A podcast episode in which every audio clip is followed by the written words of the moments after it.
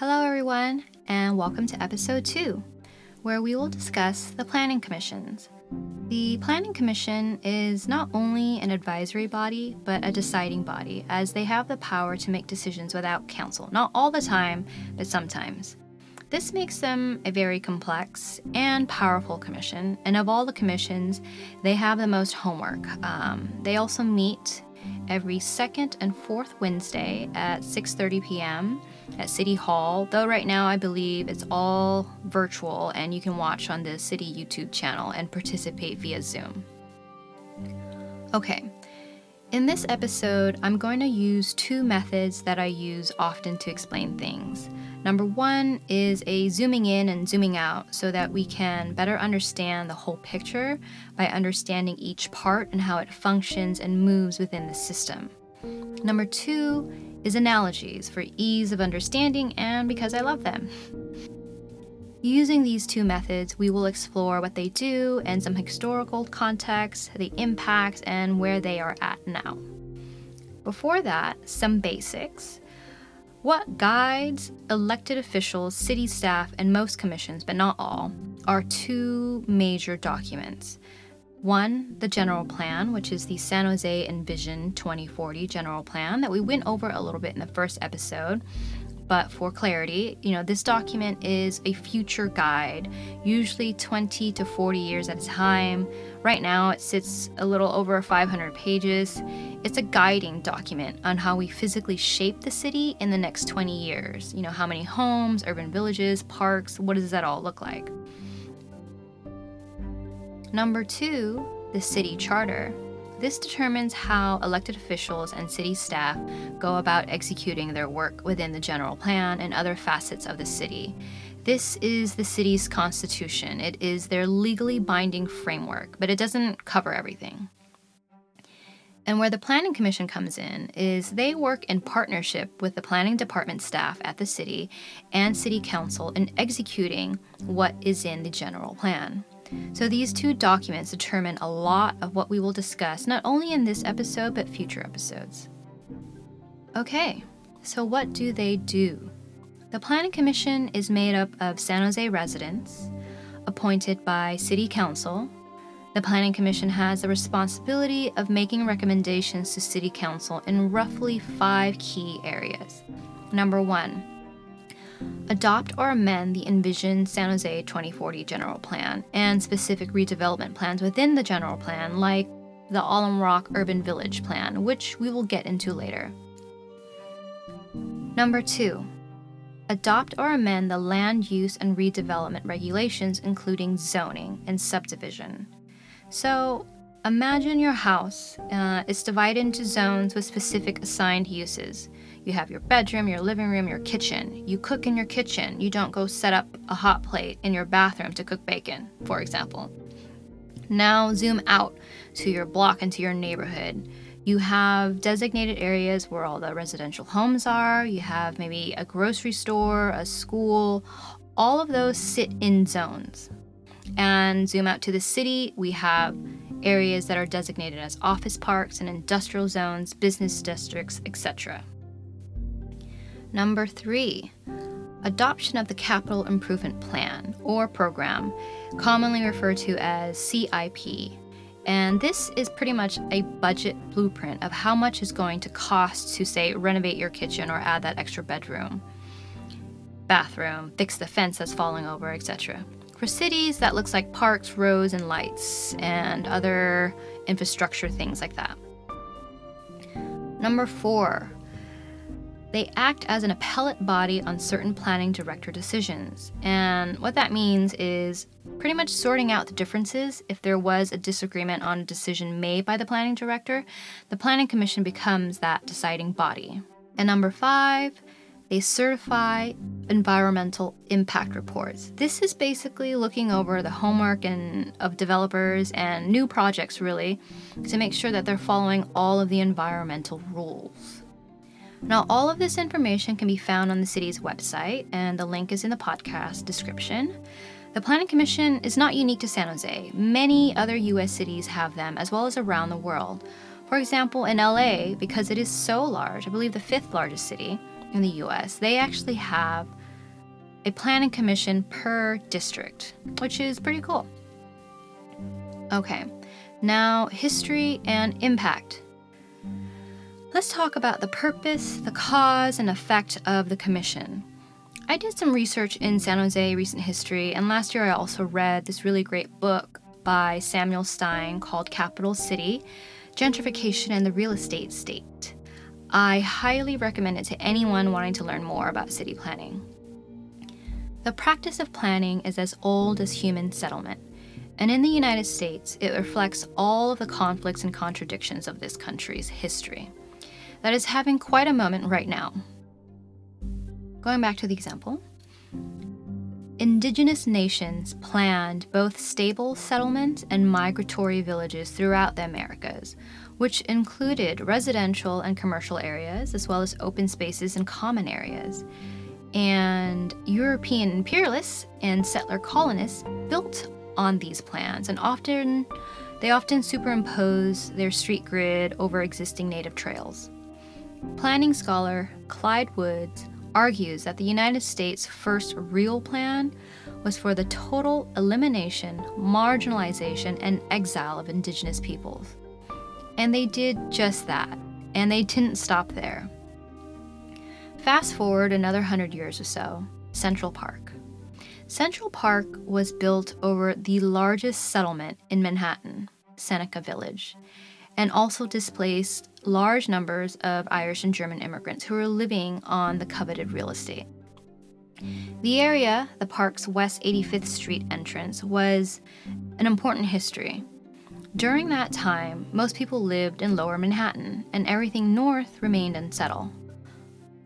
During the 1830s, as more free black people joined the workforce and went into competition for jobs, Lower Manhattan became a very dangerous and violent place for free black people.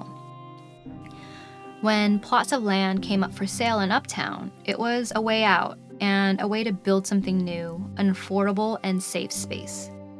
Seneca Village existed between 1825 and 1857 it was a community predominantly black, many of whom owned property, and at the time, you had to own property in order to vote. Towards the end, growing to nearly 300 residents, there were over 50 homes in Seneca Village, three churches, and a school for black children. This was an integrated neighborhood with other white immigrant communities such as the Irish and Germans.